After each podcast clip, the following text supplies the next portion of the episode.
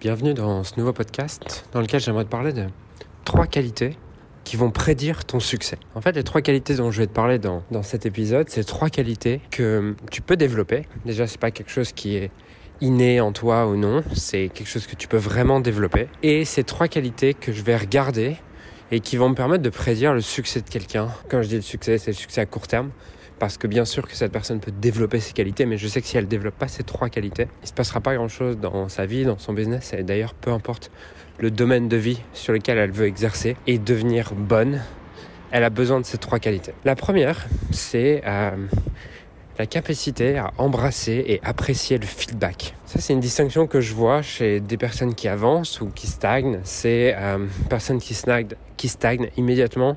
On peut voir face au feedback une forme de, protection, de oui, mais. Dès que tu leur dis un truc, c'est oui, mais. Et elles ont toujours une bonne raison pour expliquer de pourquoi, euh, pourquoi le feedback que tu viens de leur faire n'est pas justifié, en fait. Ou pourquoi est-ce qu'elles ont une bonne excuse. Et ce qui est dommage, parce que le feedback, c'est ce qui te permet d'apprendre, c'est ce qui te permet de, de t'améliorer, de faire évoluer toutes ces choses en toi. Et euh, si tu es plus occupé à te protéger qu'à progresser, bah tu te protèges mais tu progresses pas. Aussi simplement que ça. Et euh, le premier conseil que je peux te donner à cet endroit, c'est comprends que le feedback est un cadeau. Quand les gens te donnent un feedback, genre leur renvoie pas en leur disant oui mais parce que tout feedback est justifié, c'est pas dire que les gens te ont une vérité absolue sur les choses, mais ça veut juste dire que euh, on te fait un feedback et c'est une partie de toi que tu ne vois peut-être pas, surtout si tu te protèges. C'est que si tu te protèges, ça veut dire que tu n'es pas d'accord. Et si tu n'es pas d'accord, ça veut dire que c'est une partie de toi que tu vois pas. Alors cette partie de toi, elle existe puisque tout, tout existe en toi, mais le renier t'empêche de prendre cette puissance à cet endroit et surtout de savoir t'en servir. Donc ça, c'est vraiment mon premier conseil, c'est apprécier le feedback. Deuxième chose, deuxième qualité que les gens qui réussissent ont en commun, c'est euh, l'adaptabilité et la résilience la capacité à être adaptable et c'est pas est-ce que je suis adaptable ou pas, c'est à quelle vitesse est-ce que je suis adaptable. Je te donne un, exemple qui est, euh, par exemple, quand mon équipe ne produit pas comme je voudrais ou ces choses-là.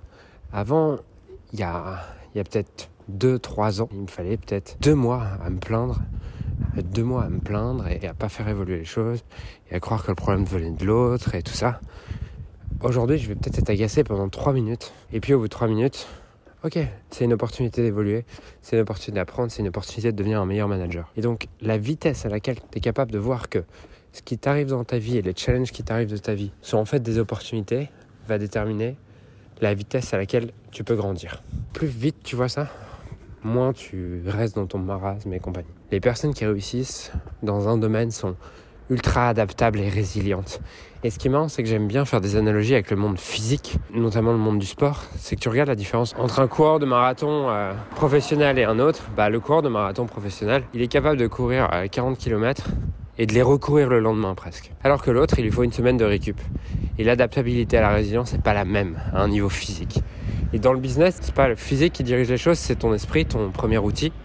Donc à quel point est-ce que ton esprit est capable de récupérer d'un stress et de se remettre d'un stress détermine? Et un stress, c'est provoqué par un changement, hein. quelque chose auquel tu t'attendais peut-être pas. La vitesse à laquelle ton esprit est capable de se remettre et de récupérer d'un stress détermine bah, la vitesse d'évolution que tu vas avoir. Troisième chose, troisième et dernière qualité que je vois chez les personnes qui réussissent dans un domaine. Les personnes qui réussissent dans un domaine sont passionnées par le domaine et non pas par le résultat qu'ils attendent que ce domaine devrait leur donner. C'est vrai dans le business, c'est vrai dans le sport. C'est-à-dire qu'une performance long terme n'est maintenable que si tu aimes profondément le process. Je te donne l'exemple de l'entrepreneuriat ou du sport, c'est que dans l'entrepreneuriat. Je le vois, hein, je vois immédiatement la différence chez mes clients qui développent un business parce que ils ont envie de jouer au jeu du business et, ils aiment profondément le jeu du business. Ça les amuse d'apprendre le marketing, la vente, tout ça. Et ceux qui le font juste pour être libres, en fait. Et ceux qui le font juste pour être libres ne sont jamais libres. Alors, ceux qui, alors que ceux qui le font pour le plaisir du jeu deviennent libres alors que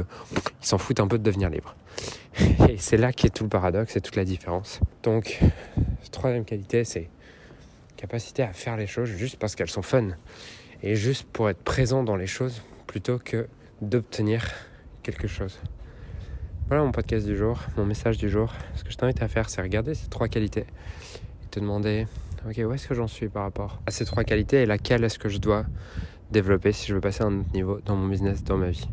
J'arrive au bureau, je vois qu'il y a une nouvelle citation qui est attendre, c'est toujours attendre l'amour. Ok, j'ai pas compris, mais sûrement je la comprendrai dans les jours et les semaines qui arrivent.